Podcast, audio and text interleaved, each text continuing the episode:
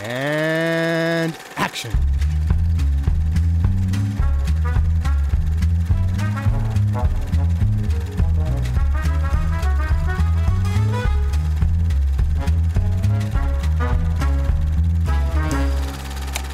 Good evening.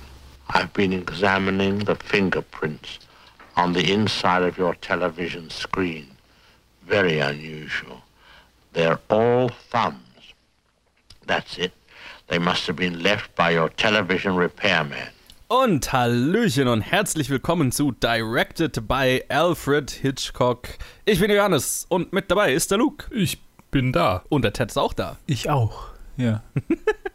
Und wir reden über Der Mann, der zu viel wusste. The Man Who Knew Too Much aus dem Jahr 1934. Nicht ver zu verwechseln mit der, Mann, der zu viel wusste. Äh, Äh, ich habe nachgeschaut, 1956. 56, Also 20 zwei- Jahre später. 22 Jahre später. Ja, letzte Episode habe ich 30 Jahre gesagt. Das war falsch.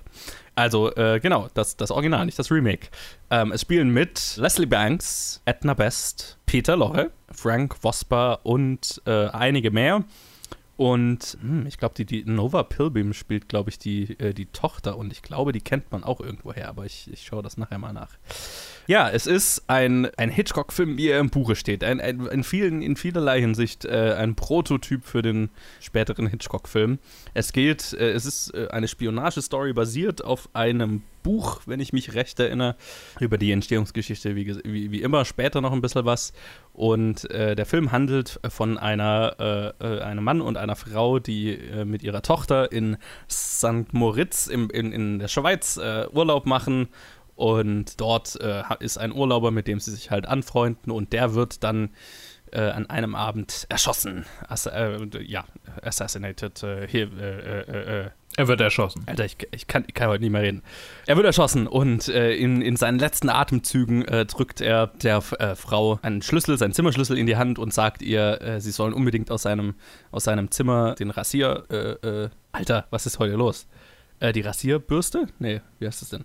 Jesus Christ. Äh, Bürste, ja, oder? Bür- nee, die, die Bürste nehmen und aufschrauben und da ist eine Nachricht drin und die sollen sie unbedingt an das britische Konsulat liefern. Und gesagt, getan, sie, der Mann äh, der beiden geht in das Zimmer und äh, findet die Nachricht und kurz darauf kriegen sie eine noch eine Nachricht und äh, darin erfahren sie, dass eine geheime Gruppe, eine Organisation ihre Tochter entführt hat und sie sollen die Schnauze halten, was äh, sie in dieser Nachricht gefunden haben und nicht ans britische Konsulat gehen, sondern sehen sie ihre Tochter nie mehr. Und dann ja, dort äh, beginnt dann im Prinzip die Geschichte. Sie müssen im Prinzip selber herausfinden, was es damit auf sich hat, ihre Tochter retten, einen Auftragsmord verhindern und so weiter. Es ist, es ist Hitchcock pur auf gewisse Weise. Luke, wie hat dir gefallen? Ich fand ihn cool. Ich fand ihn wirklich gut. Ich mochte ihn allein wegen Peter Lorre. Und ich bin ehrlich, ich würde sagen, ein Stern von meinen viereinhalb kommt für Peter Lorre, weil he's my boy. Und meine, mein, ich nehme meine, ich nehme meine Schauspieler-Man-Crushes sehr, sehr ernst und bin in der Hinsicht so ein bisschen ein K-Pop-Stan. Also äh, macht, macht, macht keine Witze über Peter, sonst werde ich heute Nacht äh, über eurem Bett stehen. ähm, ich mochte den Film für, äh, die, für die Spannung, die er aufgebaut hat, für die witzigen Charaktermomente, die er in so, einen- so einen mega spannungsvollen Film reingebracht hat. Und ich glaube, das ist auch das, was ich, was ich an Hitchcock am meisten äh, wertschätzen konnte bisher in den Filmen, die ich, die ich kannte. Die, ähm, die humorigen Momente, trotz irgendwie einer mega ernsthaften Situation, schon fast so Stan und Ollie Momente, die es in diesem Ja, Film ja. gibt. Was, was witzig ist, weil der, ist, der eine ist äh, ein bisschen doof und der andere ist dick. Äh, ähm, ja, ich, ich, ich mochte ihn rundum. Ich will nicht zu viel reden, ich will nicht schon wieder mein ganzes Pulver im ersten Satz verschießen, aber, aber ich mochte Ja. ihn wirklich. Okay. Ted, wie ging es dir denn? Äh, absolut genauso. Mir hat, er, mir hat er richtig, richtig gut gefallen. Von Anfang an. Also allein, wenn wir davon ausgehen, wie der Film anfängt, so die ersten Shots, die erste, die erste Szene, fand ich ihn, es war einfach so, ah, okay, das ist jetzt der Hitchcock, den ich kenne. Mhm, Und mir hat es einfach so gut gefallen. Und auch die Charaktere waren einfach nur alle so viel, so um einiges besser geschrieben und gespielt, als man es bisher gewohnt war in vielen Fällen. Und natürlich dann auch Peter Lorre, der, den man, der auch hier einfach äh, klasse ist in allen Szenen, wo er drin ist. Selbst wenn er einfach nur so in einem Shot, in einer Szene einfach nur einen Shot macht, fand ich einfach super. Also es gibt echt nicht viel zu sagen. Für den ersten Eindruck, weil ich fand den, ich fand den Film klasse. Super. Dann sind wir uns alle einig. Ich äh, fand den Film auch richtig gut. Ich habe ihn, wie gesagt, ich habe ihn vor ein paar Wochen, als wir unsere letzte Aufnahme hatten, direkt ähm, danach angeguckt. Oder beziehungsweise ich habe erst Walters of From Vienna und dann den angeguckt. An einem Abend, einfach weil ich Bock drauf hatte, endlich The Man Who Knew Too Much zu sehen. und äh, habe hab, hab mir halt Walters From Vienna davor noch gegeben. Und ähm, ich wurde nicht enttäuscht und dann habe ich ihn mir jetzt äh, vor der Aufnahme nochmal relativ äh, kurz vorher nochmal angeguckt, einfach um nochmal ein, ein, ein, ja, ein aktuelleres Bild davon zu haben.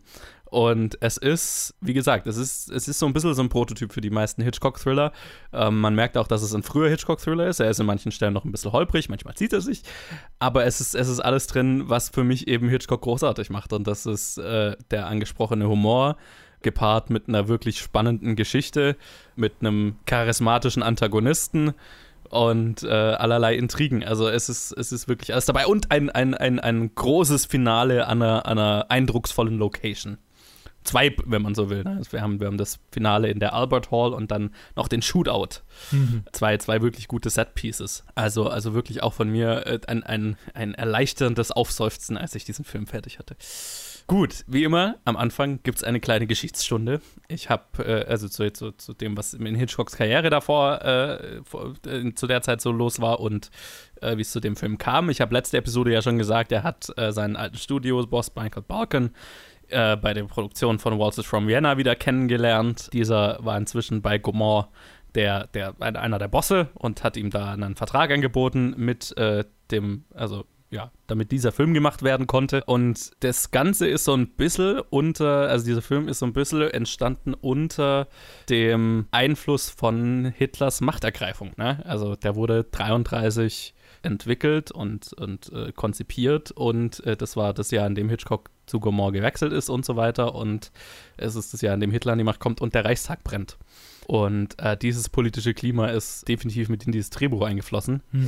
Hitchcock hat auch zu der Zeit angefangen, dann, was er dann sein ganzes Leben im Prinzip so ein bisschen durchgezogen hat, äh, so seine eigene kleine Film-Society äh, in Form von Dinnerpartys abzuhalten, regelmäßig, wo er einfach Gäste geladen hat aus allen möglichen Bereichen der Filmindustrie und ähm, man hat sich halt äh, getroffen und äh, gesoffen und Brainstorming-Sessions gemacht. Und es ist wohl so, dass sehr viel, sehr viele Ideen aus dies, in diesem Film aus diesen Partys im Prinzip entstanden ist. Also er hatte auch einen Autor, mit dem er wieder gearbeitet hat, der auch an diesen Partys alles dabei war, aber sie haben halt wohl einfach äh, lauter bekannte Autoren da eingeladen und ähm, so ist es von jedem so ein bisschen was drin in diesem Film. Mhm. Ja, vielleicht auch noch so, so, so hinter, zum Hintergrund. Peter Lorre äh, war 1933 vor den Nazis geflohen und äh, wurde äh, mit Hilfe unter anderem von Michael Balkan nach London gebracht.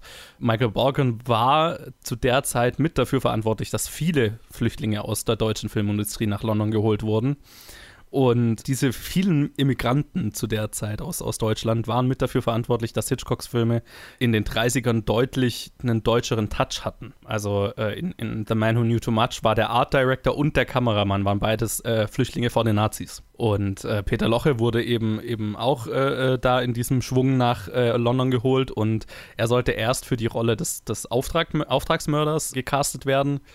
Äh, also von dem, ne, der, der, der Typ, der am Ende versucht, den Typ abzuerschießen. Äh, Doch Hitchcock war so begeistert von ihm, obwohl Peter Loche zu dem Zeitpunkt kein Englisch gesprochen hat, dass er ihn für die Rolle, die er jetzt gespielt hat, als, als der Boss dieser Organisation äh, gecastet hat und dass die Rolle dann mit der Zeit immer mehr Raum eingenommen hat, immer mehr Text bekommen hat, immer größer wurde, weil er ihn halt so geil fand. Ja, Hitchcock hat äh, Peter Loche The Walking Overcoat getauft, weil er wohl immer einen langen Mantel trug. und während den Dreharbeiten hat äh, Peter Lorre die Schauspielerin Celia Lovsky geheiratet, die äh, später noch in äh, Star Trek war und in Soylent Green und so weiter. Hm. Und äh, die, beide war, die beiden waren sehr häufige Gäste bei den Hitchcocks, gerade bei diesen Dinnerpartys, die ich schon angesprochen hat. Und ähm, es war wohl so, dass Peter Loche einfach denselben Humor hatte wie Hitchcock und die beiden sich halt prächtig verstanden haben, trotz der Sprachbarriere und so weiter. Also so viel vielleicht mal zum, zum Hintergrund dieser, äh, dieses Films. Und dann würde ich doch mal sagen, tauchen wir ein in The Man Who Knew Too Much. Und ich würde gleich gern anfangen mit der ganzen er Eröffnung in der Schweiz, weil wir nehmen das auf zu einer Zeit, wo wir gerade in Top 250 zwei Filme besprochen hatten mit Lion King und Back to the Future, wo wir drüber geredet haben, was für perfekte Drehbücher die sind. Ne? Mhm. Wo quasi alles ein Setup hat und alles äh, äh, irgendwie schon mal aufgebaut wurde und die ganze Schweizer Sequenz, der gerade der ganze Anfang ist so ein großes Setup für alles, was später passiert. Ne? Wir Ja. haben den Skispringer, der ja später erschossen wird und dann noch so sagt, ah, weil er halt stürzt, weil der Hund von der Tochter von den beiden den Weg läuft. Aha, mein, äh, heute Abend reise ich aber ab und jetzt wäre fast mein letzter Tag hier in St. Moritz mein letzter Tag auf der Erde gewesen. er stirbt eine Stunde später. Oder die, das, die, die Mutter ist beim Tontaubenschießen, äh, also wo gesagt wird, sie ist eine gute Schützin, aber dann wird sie unterbrochen und sie tritt ja gegen den späteren Scharfschützen an, den sie dann wiederum am Ende erschießt. Und unterbricht vorher. Oh ja. Genau, und er ist abgelenkt durch die Tochter, was sie dann davor war, und dann erschießt sie ihn. Und der Typ scherzt noch, das ist mir erst beim zweiten Mal aufgefallen. Er gewinnt das Tontaubenschießen und dann sagt er, ah, we shall battle, äh, we should battle again sometime. Ne, also das ist ein Setup, natürlich ganz, das ganze Peter, Peter Loches Charakter wird, wird aufgebaut und so weiter. Also da ist einfach schon wahnsinnig viel drin. Und es ist wahnsinnig charmant, es ist wahnsinnig lustig. Ich liebe das, das Paar, uns, also unser, unser zentrales Paar, äh, Hauptcharakter, pa, Hauptchar unser Paar Hauptcharaktere, die, dieses äh, Ehepaar, äh, vor allem wie sie mit ihrer Tochter umgehen, ne, wo die, wo, wo sie die ganze Zeit scherzen, ne, äh, ja, dass die Tochter halt, ich weiß jetzt den genauen Wortlaut nicht mehr, aber sie beschweren sich halt darüber, dass die Tochter nervt. Und äh, die, die, die Frau geht, zieht dann mit dem äh, Franzosen ab, mit dem, mit, mit dem Skispringer ab und äh, macht sich darüber lustig, dass sie mit einem anderen Mann abhaut. Und es hat alles einfach so ein. Ah, es hat einfach alles Charme. Ich weiß gar nicht, ich, es, mir fällt kein treffenderes Wort ein, aber das, die, die ganze Sequenz. Und auch dann, wo, die, wo sie beim Essen sind und dann spielt der Vater den Streich mit, mit dieser Schnur. Das ist alles einfach lustig und charmant. Es ist, ähm, es ist weird oder nicht weird, es ist, es ist verständlich, wie viele alte Filme es gibt, die für mich auch sehr prägend sind, irgendwie, die in einem, in einem Skigebiet spielen zwischendurch. Manchmal am Anfang, wie in Pink Panther, manchmal am Ende, wie in Louis de Funès äh, Film Scharfe Kurven für Ma- Madame. Und dann, denk- dann gibt es diesen einen, einen Bond-Film, äh, mindestens, mindestens einen. An, Ah, mehrere, ja. ja, mit irgendwie Skiverfolgungsjagd und, und irgendwie, ah, und es sticht immer so raus. Also es ist irgendwie so, da, da, da kann ich mich gut dran erinnern. Ich weiß auch nicht. Und, und der, der gehört jetzt mit dazu. So irgendwie dieses, dieses am- in St. Moritz am Anfang, das, das, das fühlt sich irgendwie so kohärent an. ja. Und, und dadurch, dass es sich halt dann vom späteren Setting so total abhebt, fühlt sich's, fühlt sich, vielleicht, vielleicht ist es das, es fühlt sich so an wie ein zweigeteilter Film und beide Teile haben irgendwie äh, interessante Punkte für sich. Aber ich wollte dich nicht zu lange unterbrechen, Entschuldigung. Ich, ich war fertig. Ach so, Ich äh, habe viel zu lang gelabert. ich, ich dachte, du bitte, wolltest noch, wolltest noch mehr, wolltest noch mehr auf die, ja. Okay. Ja, also ich, ich allein die, allein die Opening-Sequenz, irgendwie die, die ersten äh, 20, 30, 30 Minuten, würde ich sagen, Ja. äh, waren, waren einfach super und, äh, und dann, äh, ja, und dann ging es einfach weiter. So, der, der hat nicht, hat nicht aufgehört, cool zu sein. Absolut. Ich muss, ich muss sagen, vor allem die Opening-Sequenz hatte für mich so nicht nur, also das Charmante hat man auf jeden Fall gemerkt, aber für mich hatte das auch was sehr, sehr Fortschrittliches irgendwie. Allein, Mhm. was man halt nicht gewohnt ist. Das, ich meine, ich mein, jetzt haben wir schon genügend Filme gesehen, die älter sind, wo, man, wo halt gezeigt wurde, die sind halt nicht Hollywood und vor den 40ern, also vor dem Code. Aber das ist ja alles so, so in einer, in einer Brille getunkt, wo man eigentlich, man erwartet eine bestimmte Art von, von Haltung von bestimmten Charakteren über bestimmte Themen in dem Film und dann halt vor allem das, wie sie halt mit ihrer Tochter umgehen, wie sie miteinander umgehen, wie sie halt auch so alle, so auch beide so äh, wirklich Partner sind. So, man hat, Mhm. man hat nicht wirklich das Gefühl, also äh, man, man merkt es schon ein bisschen, wenn sie zurück in England sind und er quasi übernimmt und sie Mhm. zu Hause lässt, da habe ich mir gedacht, ah, das ist schade. Ja. Ich hätte lieber, ich hätte, ich hätte lieber, also ich hätte es lieber gehabt, wenn die beiden zusammen da rausgegangen wären, anstatt halt dieser random Typ, der noch. Genau, nicht der, nicht der doofe Onkel. Ja, ja. Ich habe mir so, hä, wieso? Ja. Aber weil, weil bis dahin halt so diese Dynamik halt aufgebaut wurde, wo halt dann auf, das war dann wieder so, ein- so, ein- so ein kleiner Fehltritt, finde ich. Aber das Ja, war dann ja, wahrscheinlich, wusste, war das halt einfach nur so geplant und keine Ahnung. Aber das war so ein Kontrast zum Anfang. Und der Anfang hat mir halt, das war, halt, ich glaube, das, also die ganze Sequenz in St. Moritz ist halt auch das, was mir mitunter am meisten gefallen hat. Und dazu halt noch dann die Szenen in der Kultkirche Ja. oder wie auch immer. Das, das war so ein bisschen, ah, eine D&D-Quest. sie müssen, die, sie müssen den, den Kult infiltrieren. Der GM, der GM in mir ist schon so, ah, ja, schön, schön. Ja, ja. Ich, ich sehe die Fallen vor mir, die ich da platzieren würde. Das Pacing war aber auch so, also, das hat sich, also bis zu, bis zu dem Zeitpunkt zu diesem Konzert Mhm. ist der, der Film ist früher gegangen wie, also in Handumdrehen für mich. Mhm. Bis dahin. Es war einfach nur, das Pacing war äh, absolut perfekt für mich.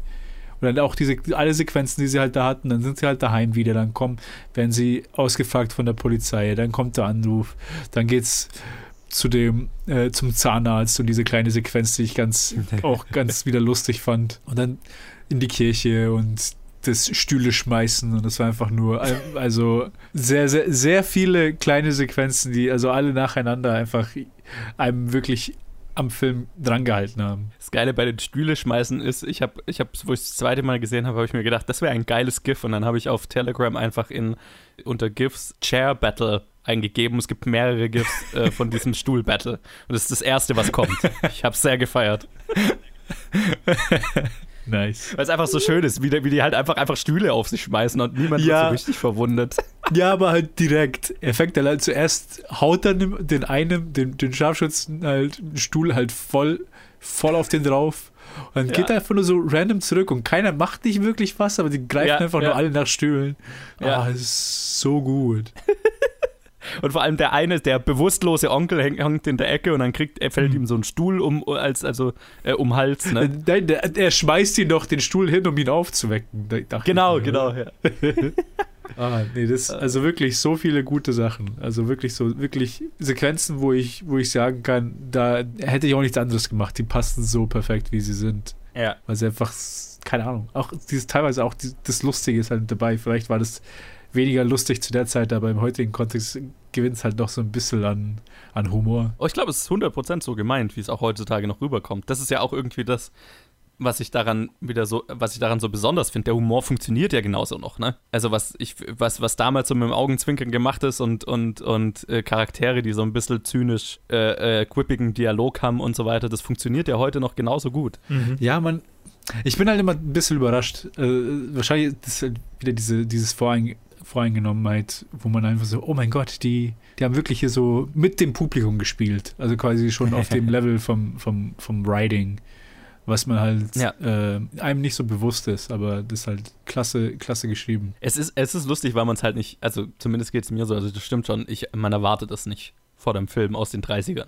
Also de, de, deswegen ist, ist glaube ich, auch der Charme von gerade von dieser St. Moritz-Sequenz, wo die beiden als Ehepaar einfach so witzige, Ausein äh, witzige Auseinandersetzungen haben, ähm, ist mir so hängen geblieben oder ist so, war, war so überraschend charmant, überraschend erfrischend. Ich glaube gerade weil, und ich habe jetzt echt schon, also ne, viele Filme aus der Zeit gesehen, aber trotzdem gehe ich an jeden mit diesem Vorurteil ran, dass es ein bisschen stuffy und ein bisschen langweilig wird und bin mei- oft überrascht, also nicht immer, die gibt es natürlich auch, diese Filme, aber ähm, ich glaube, das ist auch so ein bisschen der zeitlose Charakter von einem richtig guten Hitchcock-Film, dass das noch funktioniert. Ne? Das ist halt einfach so ein, so ein äh, rompy, witziges Spionage-Caper, das aber irgendwie nichts von seinem Biss, aber auch nichts von seiner Spannung verloren hat und auch nichts von seinem Humor. So, ne? Ja, Absolut, aber das ist eigentlich auch generell, also das sind halt diese zeitlosen Filme einfach generell, auch nicht nur, nicht nur Hitchcock, sondern halt auch Chaplin und so, die man hat, die, die, Das stimmt, ja. ja. die bewahren sich halt auch 90 Jahre, 100 Jahre später. Wahrscheinlich- Auch in 100 Jahren wird es immer noch so sein. Ja, das ist definitiv so ein Film, den ich, den ich glaube ich, also den ich als Kind auch hätte sehen können und ihn, glaube ich, voll ins Herz geschlossen hätte. So, Mhm. so da gibt es einige ähm, Uralt-Filme, die meine Großeltern halt auf VHS hatten, die ich angeschaut habe.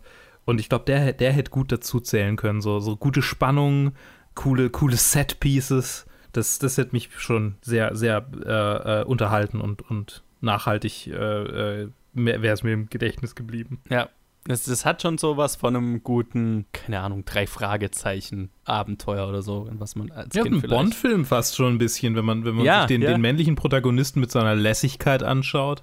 So, ne? Ja. Also diese, diese Quips, die er da mit Peter Loris Charakter austauscht. Das ist schon, ist schon ein bisschen Bondy, so. Ja, und vor allem auch Ja. die Zahnarztsequenz hat schon sowas Bondiges, Ja, ne? absolut, ja. ja, Ja. ja. wo er den infiltriert, was übrigens super lustig ist. Ne? Also wo er, wo er dann den Zahnarzt imitieren muss und so weiter. Das hat halt, es hat halt auch so slapsticky Elemente, die halt noch total gut funktionieren. Mhm. Also das hat mir, also ja, das, das, das ist so, was mir von diesem Film hängen geblieben ist. Ich, mir ging es jetzt tatsächlich ausnahmsweise mal nicht so. Ich fand jetzt nicht, dass dieser Film so komplett durchgelaufen ist. Ähm, ich, der hatte schon seine, finde ich, äh, äh, länglichen Momente, um jetzt mal vom nur Schwärmen wegzukommen. ich fand, und ich, ich fand, dass so, so ein paar Stellen waren so ein bisschen awkward. Ähm, wo ich mir gedacht habe, okay, das ist, das, das fühlt sich noch ein bisschen, die, die Formel ist noch nicht poliert, so, ne? Mhm. weil wir so ein paar Momente haben, wo dann einfach gefühlt der Film einfach so ein bisschen zum Halten kommt und wir unterhalten uns einfach sehr lang über irgendwas, aber es passiert eigentlich nicht so viel. Und ich fand auch den Sprung von St. Moritz zurück nach London so ein bisschen holprig. Ne? Also, weil ich meine, wir blenden einfach nur über in, also gerade sind wir mitten im Geschehen in St. Moritz und dann blenden wir über in, in eine Stadttotale und dann sind wir einfach in einem weiteren Raum, wo einfach wieder Leute sich unterhalten. Also, da waren schon so holprige Momente drin aber die positiven Elemente äh, überscheinen die halt um, um ein Vielfaches. Ich weiß nicht, ob es so, ein, so einen Moment wirklich gab. Also ich, klar, ich habe ihm vier Sterne gegeben, aber äh, ich wüsste es nicht. Ich, ich glaube, der eine Stern kommt nur daher, dass ich, dass ich, dass ich, dass ich weiß, dass und das ist blöd, aber dass ich weiß, dass es noch irgendwie Filme geben wird, die mich halt noch mehr unterhalten. Also das ist, glaube ich, eher so Okay. verglichen mit, mit Filmen, die ich halt einfach besser finde, denen ich fünf Sternen gebe. Es, es ist nichts, was mich irgendwie, was ich explizit als, als schwache Sequenz irgendwie in, in, in, in Erinnerung habe, aber es war jetzt auch nicht so, dass mich jede, je, jede Szene so richtig weggeblasen hat. Das war so, ja, das ist ein cooler Film, das ist ein cooler Film, solid cooler Film. Nicht, nicht ein solider Film, sondern ein solid cooler Film.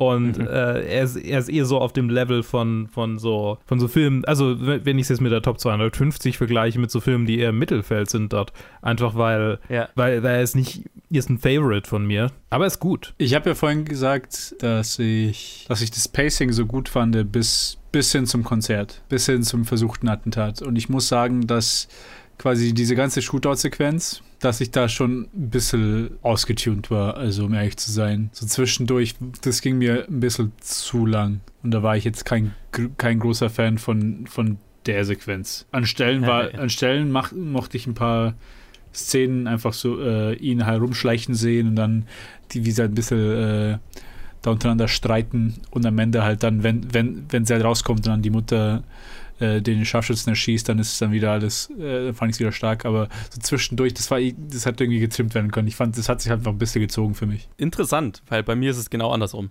also ich, ich habe ich hab vor, vor dem, der Albert Hall-Sequenz und vor dem Shootout habe ich so Momente, wo ich mir denke, okay, das zieht sich jetzt ein bisschen oder da, äh, da, äh, das fühlt sich jetzt ein bisschen uneben an, weil einfach manche Szenen sehr, sehr viel äh, Screentime kriegen, die aber vielleicht nicht so relevant wirken.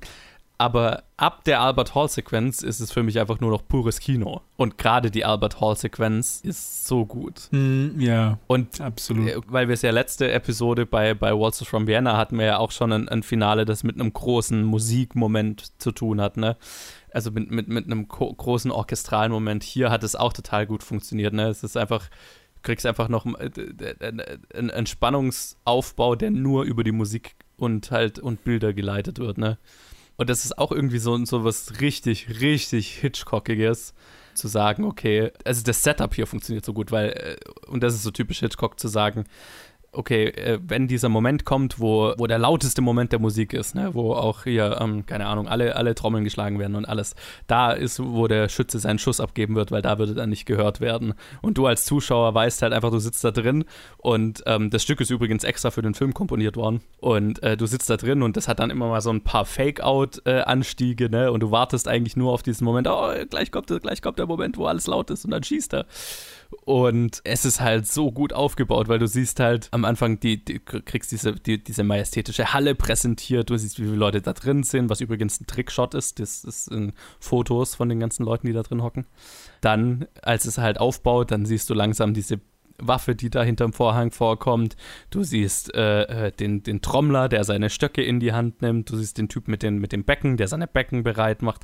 Und es ist halt einfach ein, ein Anziehen der Spannungsschraube bis zu diesem großen Moment, wo sie es dann halt entlädt und wir erfahren, was, was, was, was geschehen ist. Also, oder sie dann den Anschlag verhindert oder zumindest äh, unterbricht. Und das ist, das ist so eine, das ist so eine meisterhaft gemachte Sequenz einfach. Also die habe ich auch beim zweiten Mal. Das hatte ich Gänsehaut. Ja, also Gänsehaut würde ich es nicht, würde ich es nicht sagen. ähm, okay. Also der Film hat mich nicht kalt gelassen. Es, es war, es war, es waren gute Sequenzen, die du beschrieben hast, wirklich gute. Äh, und, und ich habe sie auch gespürt so. Aber ja, also keine Ahnung dann denke ich halt an Leon der Profi, der, der, ein geiles Shootout hat am Ende. Oder ja, ich weiß auch nicht. Äh, vielleicht, vielleicht, will ich den Film auch in der Hinsicht noch, noch nicht so mögen, weil ich, weil ich denke, ich darf den jetzt noch nicht so, so abfeiern, weil noch bessere kommen. Aber ähm, ich meine, es kommen noch bessere. Ja, es kommen noch bessere. Äh, ja, ich, ich, ja, keine Ahnung. Ich denke ich denk halt äh, an der unsichtbare Dritte oder so und denke, ja, Mann, ey, mhm, die mhm. Verfolgungsjagd, ne?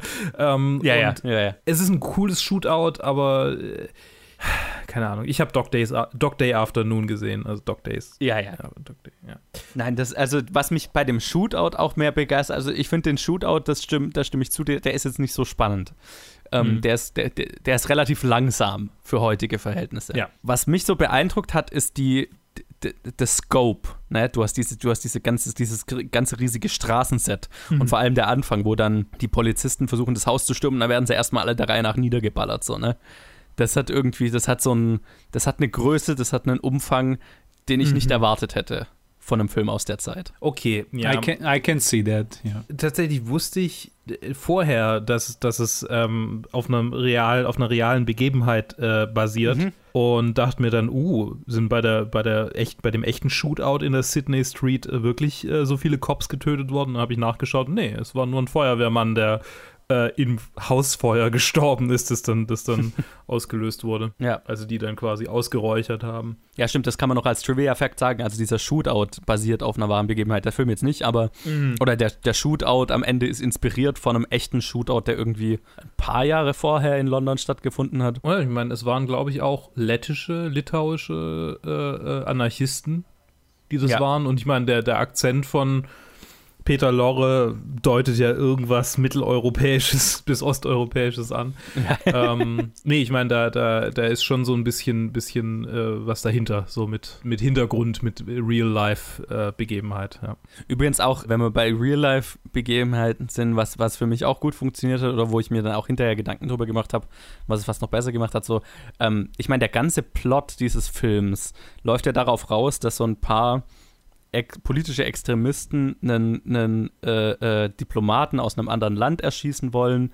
Und ähm, es wird im Film gleichgesetzt mit der Hinrichtung von äh, Franz Ferdinand äh, vom mhm. Äh, Erzherzog, der, äh, was den Ersten Weltkrieg ausgelöst hat. Ne? Ja. Und wenn man überlegt, dass der Erste Weltkrieg ja zu dem Zeitpunkt noch nicht weit weg ist, also ist gerade was 14, 14 Jahre her, mhm. oder also 14 Jahre rum, 14 Jahre vorbei, das hat dann noch, so, noch mal so ein anderes Gewicht, fand ich.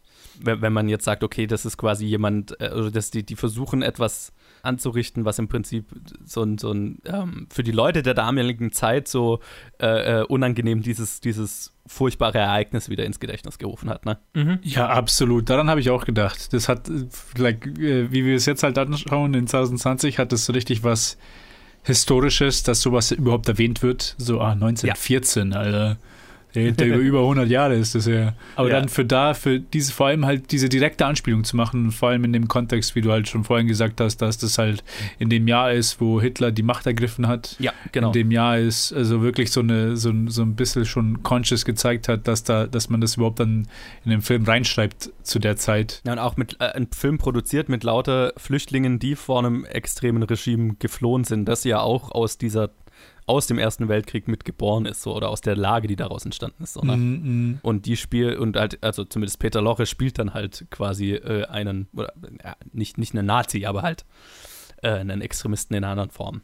Aber ja, also das, das, das ist schon, der, der Film ist schon politisch so ein bisschen, hat, hat so einen politischen Anstrich, der mir immer bewusster geworden ist, je mehr ich drüber nachgedacht habe. Weil ich meine, wenn du das jetzt heute anschaust, ja, also Erster Weltkrieg-Referenz äh, und so weiter, okay, ähm, das hat dann schon fast, das, das ist auch wieder sowas, was sich wieder so ein bisschen nach Bond-Film anfühlt. Ne? So, okay, du hast halt so einen, einen Villain, der mit einem Akzent, der versucht quasi den dritten Welt- oder in dem Fall den zweiten Weltkrieg auszulösen. Mhm. Ne, das hat schon so Bond-Bond-Plot-Charakter, aber je mehr ich drüber nachdenke, was es halt im Kontext der Zeit bedeutet hat, desto äh, interessanter macht es eigentlich fast. Ja, ja. Ich meine, zu der Zeit, da gab es noch, also das Konzept von Weltkrieg war ja noch gar nicht da. Ich meine, der Erste Weltkrieg war ja nur der große Krieg, der Great War. Das war Ja, ja. das Konzept, wo halt dann der Zweite Weltkrieg dann das nochmal in Schatten gestellt hat und quasi in Retrospekt nochmal auch noch in Schatten gestellt und erhoben hat. Mhm. Äh, es, ist, es ist interessant, das in der Zeit zu sehen. ja. Wollen wir zwischendurch nochmal eine äh, äh, kleine Geschichtsstunde machen und Ja, über den Release dieses Films reden. Weil äh, der Release äh, hatte für Hitchcock so ein bisschen, stelle ich mir vor, so ein bisschen PTSD für PTSD gesorgt. Weil ähm, er hat den Film fertig gemacht und dann war zu der Zeit Michael Balkan gerade in den USA, weil er sich da um Geschäfte gekümmert hat und entsprechend wurde der Film dann den anderen Studiobossen präsentiert. Und die, die, also die den Film äh, abnehmen sollten, sagen, ob, ob er okay ist oder so weiter. Und die fanden ihn too artistic, zu künstlerisch. Hm. Und dann, äh, weil, weil sie sich halt gestritten haben, haben sie noch eine dritte Meinung eingeholt und die dritte Meinung war ausgerechnet von C.M. Wolf. Ich weiß nicht, ob sich jemand an diesen Namen erinnert, wahrscheinlich nicht, aber das war jemand, dem, mit dem Hitch schon mehrmals während seiner Gainsborough-Zeit im Konflikt war und der, der halt so, ja, was, einfach was gegen Hitchcock hatte aus dieser Zeit noch. Und ähm, der hat den Film als absoluten Müll beschrieben und hat eine gigantische Liste an Reshoots verlangt und äh, größere Änderungen und es hieß, Hitchcock war so verzweifelt, dass er das Studio quasi auf Knien angefleht hat, den Film so zu veröffentlichen, wie er, wie er gedacht war. Und das hat quasi zu so einem Stillstand geführt, ne? weil keine Seite hat sich geweigert, irgendwas zu machen. Na, das Studio wollte die Änderungen, Hitchcock hat sich geweigert, also haben sie nicht veröffentlicht. Und ähm, während diesem Stillstand hat dann Hitchcock schon an seinem nächsten Film äh, geschrieben, äh, The 39 Steps, den wir dann als nächstes besprechen. Und als der dann fertig geschrieben, als, als, als die erste Drehbuchversion fertig war, haben sie das, mussten, musste er das auch C.M. Wolf äh, zum Lesen geben. Und äh, auch das hat äh, der Typ als künstlerischen Müll abgeta abgetan und äh, das, hat das Projekt sofort eingestellt. Und während dieser ganzen Zeit hat Hitchcock verzweifelt versucht, Michael Balkan in den USA zu erreichen, um ihm zu helfen, was ihm dann letztendlich nach der ganzen Zeit mit einem Nottelegramm gel ge gelungen ist. ähm, und der konnte dann quasi noch gerade rechtzeitig ein Veto einlegen und hat dafür gesorgt, dass The Man Who Knew Too Much tatsächlich so veröffentlicht wurde, wie Hitchcock ihn gedacht hat. Und daraufhin äh, wurde Hitchcock von Michael Balkan versprochen, dass er nie wieder so einen Eingriff in die Postproduktion haben würde. Und soweit ich das gelesen habe, ist das dann auch nicht mehr passiert. Das heißt, er hatte sehr große künstlerische Freiheit ab diesem Film dann tatsächlich. Okay. Oh, krass. Und wie war dann die Rezeption vom Film? Der Film war ein massiver Erfolg und äh, sowohl bei Kritikern als auch finanziell und war tatsächlich der erste Hitchcock-Film, der einen solchen Erfolg auch in den USA erzielen konnte. Also es war ja damals dafür da, damals noch relativ ungewöhnlich, dass ein britischer Film auch in den USA gut ankommt. Und äh, das war der erste Hitchcock-Film, der sowohl in Großbritannien als auch in den USA ordentlich Geld gemacht hat und auch äh, bei den Kritikern sehr gut ankam. Und äh, Hitchcock selber hat dann auch später gesagt, für ihn war The Man Who Knew Too Much der eigentliche Start seiner Karriere. Ja. Was ich witzig finde, weil er halt dafür, was, 16 Filme Ja, gemacht hat schon. Ja, ja was genau. für die meisten Leute heutzutage eine ganze Karriere ist. Aber gut, die Filme damals, ne, wir haben ja schon ein paar Mal drüber geredet. Der, der, hat halt irgendwie einem Jahr, manchmal zwei im Jahr rausgehauen. Voll, ja. Oder halt auch letzte Episode habe ich ja gesagt, dass er bei, wo, wo er das erste Mal mit, mit äh, Hollywood und da mit, mit Universal verhandelt hat, wohl war ja seine Forderung irgendwie acht Wochen Produktion pro Film und das war schon viel. Ne? Oder heutzutage, wenn du ein Reg- Regisseur bist, dann arbeitest du zwei Jahre an einem Film. Zwei bis drei Jahre. Schon krass. Acht Wochen ist halt so, ja, okay. Schon verrückt, ja. Ja, früher, da, da musste man noch hart arbeiten. Heute ist das alles diese, diese, diese Snowflakes, dass sie hier zwei Ja, ja. Jahre kriegen. Dann, Wollen bestimmt acht Stunden Arbeitstage oder so ein Bullshit. ja, genau, mit, mit Urlaub und alles. Ja, ja, klar. Ja, das, äh, das waren auch andere Zeiten damals. Früher, da musste man zum Studio noch über die Berge barfuß jeden Morgen latschen. Und das war keine Arbeitszeit. Da war man dankbar, wenn man die Möglichkeit hatte, das zu tun. War man dankbar, wenn man ein bisschen Desinfektionsmittel gekriegt hat, um seine blutenden Sohlen zu. zu okay. ah, Ah, schön.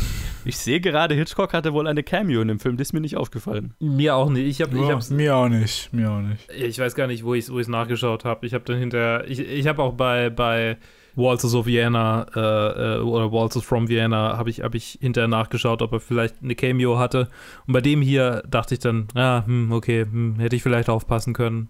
Ich habe mir das Bild angeschaut von der Cameo und habe mich nicht so richtig dran erinnert, da an den. Also ich meine, ich habe mich an den Shot erinnert, aber jetzt nicht, Ja. ja, Ich, ich erinnere mich auch an den Shot, aber also, nee, wäre mir nicht aufgefallen. Ne. Ist ja noch nicht, es ist ja noch nicht die Zeit, wo die Leute angefangen haben, aktiv nach seinen Cameos zu suchen, wo er die dann am Anfang äh, des Films quasi schon so abgefertigt hat, äh, damit die Leute nicht Ja, ja. im Film sitzen und nur nach dem Cameo suchen. Ja, ja, total. Ja, damals war es halt noch so ein, so, ein, so ein netter Gag für Leute, die es halt wussten, so, ne?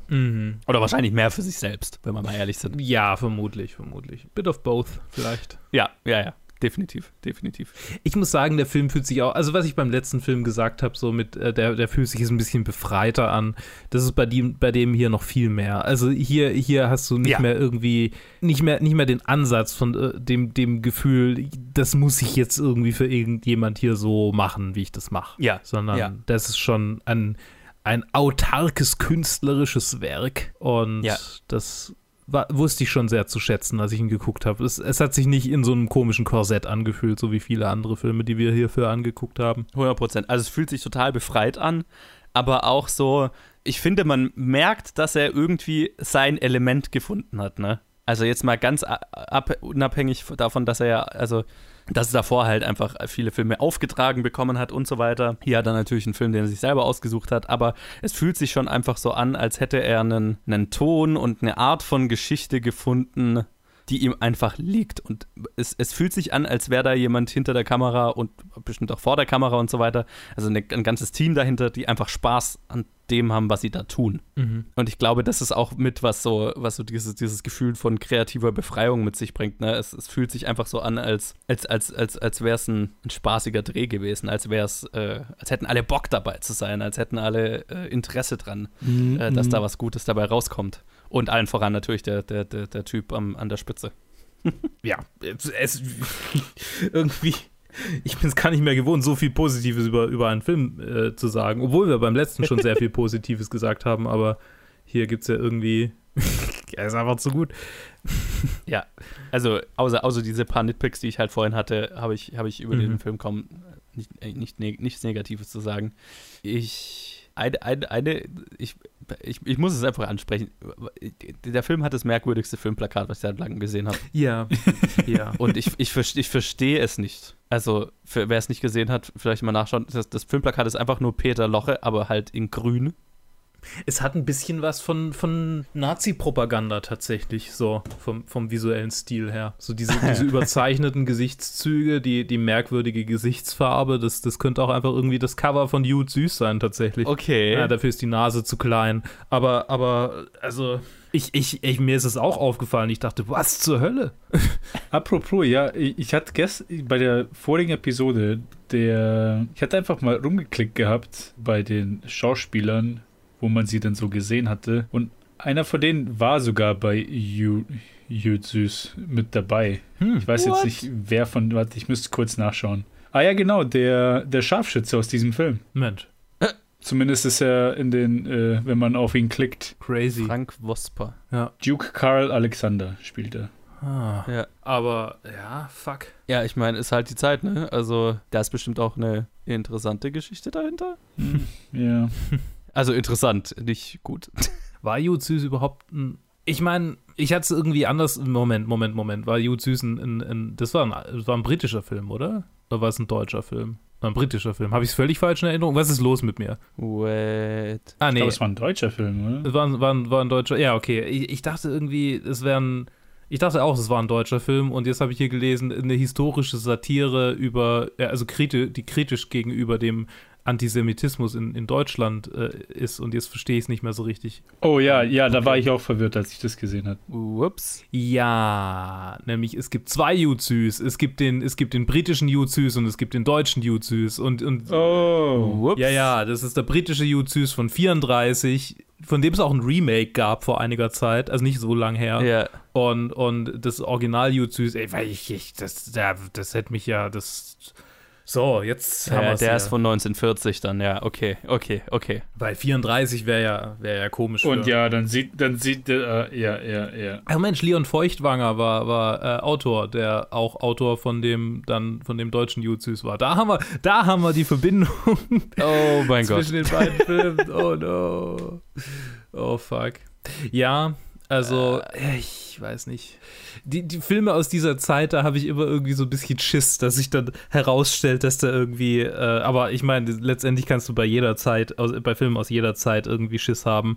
Ich habe, ähm, weiß nicht, ob ich das schon mal erwähnt habe, aber ich habe hab gesehen, so, ein, so ein, eine, eine Regisseurin von einem Film, den wir im Fantasy Filmfest gesehen haben, war halt Gast auf so einem ESO, auf einer ESO-Konferenz. Was? Ja, Von welchem? ähm, ich müsste es nochmal raussuchen. Ich habe es wieder vergessen, aber ich habe den Namen der Regisseurin wieder erkannt und dachte so, oh, fuck. Und die wurde halt irgendwie in Sozialarbeiterkreisen bei mir irgendwie so, so rumgeschickt. Und also, das ist nicht so wichtig, wie ich da drauf gekommen bin. Auf jeden Fall habe ich halt diese, äh, und dann reden da irgendwie, also so typisch einfach, da reden dann Leute, die irgendwie für, für der Westen schreiben und Leute, die für, für Ja, äh, ja.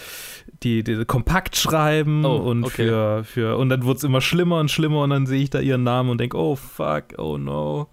Oh, also, ja, ja hm. ich bin jetzt nicht dafür, irgendwie eine Hexenjagd auf alle Leute zu machen, die jemals irgendwie mit Rechtsextremen auch nur annähernd irgendwie auf derselben, also irgendwie zu tun hatten, aber ja. holy shit, also das. In der Zeit ist es schon ein bisschen, bisschen itchy, wo ich denke, okay, deutscher Schauspieler hat in den 30ern gearbeitet, dann in den 40ern immer noch, mhm, okay, alles klar.